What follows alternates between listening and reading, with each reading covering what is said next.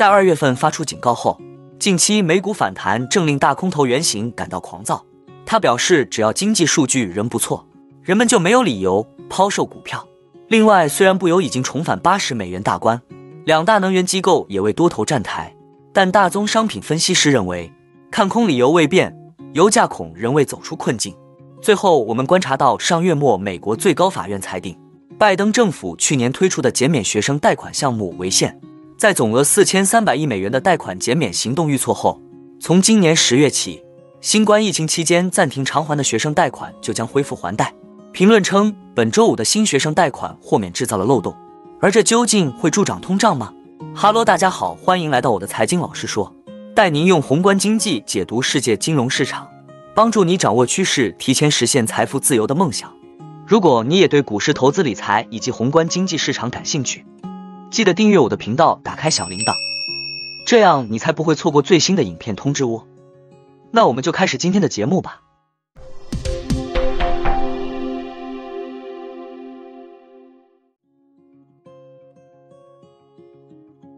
大空头原型之一，路伯迈集团资产经理艾斯曼表示，只要美国经济保持强劲，二零二三年的股市反弹就会持续下去。我开始觉得有点狂躁了，但这种情况可能会持续相当长的一段时间，因为只要经济数据还不错，我看不出人们为什么要抛售股票。艾斯曼周四接受采访时表示，艾斯曼指的可能是最近的经济数据，这些数据表明，美国的经济状况比大多数美国人想象的要好，通胀正在迅速降温，就业市场保持强劲，失业率较低，股市持续上涨，推动标普五百指数进入牛市。值得一提的是，艾斯曼今年二月曾警告投资者称，不要被股市最近的上涨所愚弄，在科技股领跑市场多年后，市场逻辑转变的痛苦将随之而来。然而，投资者对人工智能的兴起感到兴奋，这极大地推动了今年的股市上涨，投资者纷纷买入苹果、微软和英伟达等热门科技股。艾斯曼说，我对今年股市上涨的幅度感到惊讶，真的，尽管美联储为了抑制通胀，将从二零二二年三月开始的加息幅度扩大到了惊人的五百个基点，但股市仍保持了旺盛的势头。此前，硅谷银行、签名银行和第一共和银行先后倒闭，一度引发市场恐慌。不过，近期一系列乐观的数据似乎正在加大软着陆的概率。数据研究公司周三发布的一份报告显示，如果以历史为鉴，股市目前的牛市很可能是缓慢而稳定的，以一九九零到一九九一年和二零零二到二零零三年的平均值作为参考，标普五百指数在接下来的六十六个交易日里，可能只会上涨 百分之一点三， 而如果纳斯达克指数像迄今为止那样遵循一九九零年和二零零二年牛市的模式，那么未来三个月可能会上涨 百分之八 左右，未来六个月可能会上涨 百分之十八， 数据仍然非常非常强劲。艾斯曼说，美联储不断提高利率，但还没有产生负面，在它产生影响之前，我们将继续前进。艾斯曼表示，他目前的投资重点是科技和基础设施，同时避开银行股，因为今年早些时候金融领域爆发了动荡。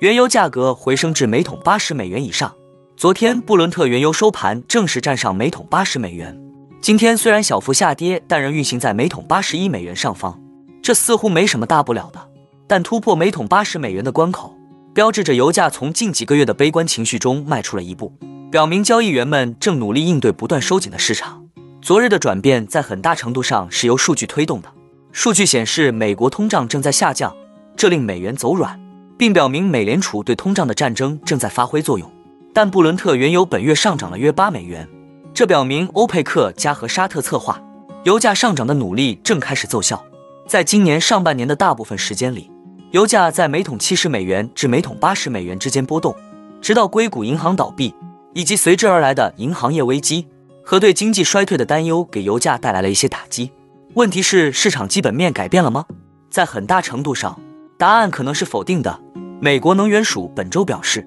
随着库存下降，预计今年最后一个季度布伦特原油均价为每桶八十美元，二零二四年的均价将达到每桶八十四美元。美国能源署表示，我们预测的布伦特原油现货价格将在未来几个月逐步上涨，反映出我们对全球石油库存将下降的预期。我们预计减产和需求上升将推高未来的价格。不过 E I A 周三公布的数据还显示，上周美国石油库存增加了近六百万桶，远高于预期的增加 四十八点三万桶。如果库存继续增加，原油价格回升将是短暂的。约翰斯顿表示，全球宏观经济方面肯定会继续面临不利因素。我认为，如果不是沙特的减产，我们仍将处于非常悲观的环境中。目前，我们仍未脱离困境。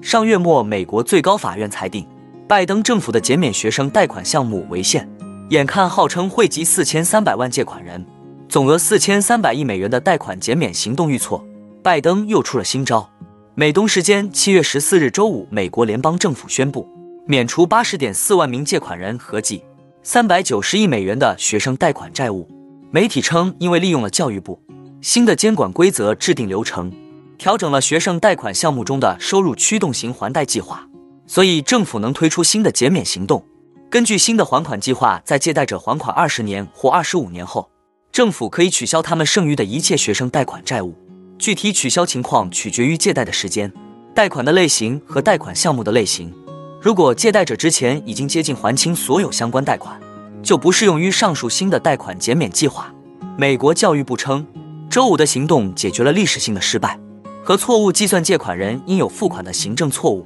行动将惠及得到教育部直接贷款或联邦家庭教育贷款的美国民众。教育部将在今后几天通知符合减免贷款的借贷者。金融博客 Sarah Hedge 认为，新的计划通过制造一种漏洞给予学生贷款减免。在制造漏洞的贷款项目调整中，包括了之前因各种延期和宽限而停止还贷的借款者贷款，以及已有部分或全部延迟还款的借款者贷款。 去年八月，拜登政府宣布大规模减免学生贷款的新政时，之前就曾就提到，外界对减免学生贷款会不会加剧通胀存有争议。前美国财长最早一批预计到高通胀并非暂时现象的经济学家萨默斯曾警告，学生贷款减免计划将推动物价上涨。他认为减免这类贷款消耗的资源本可以更好地利用，用来帮助那些没有机会上大学的人，而且这类减免往往通过学费 增加产生推升通胀的影响。他还称，最糟的主意就是延期偿还贷款。但公共政策研究中心与倡议智库美国进步中心的经济分析副主任认为，对个人贷款者最高减免一万美元的学生贷款并不是对抗通胀的决定性因素。它将帮助数百万美国人及其家庭致力于改善他们当前和未来的经济安全状况。哈佛大学教育学院的教授、经济学家 Susan Denarsky 当时则认为， 暂停学生贷款还贷已持续两年，再有减免也不会给借款人增加新的现金流，增量在两年前停止还贷时就有了，所以并不影响。那我们今天的节目就先分享到这里。你也喜欢用宏观经济看全球投资的机会吗？如果你也喜欢这样的内容，记得帮我点赞以及订阅分享。YouTube 的大数据就会再推荐类似的影片给你哦。那我们下一支影片见了，拜拜。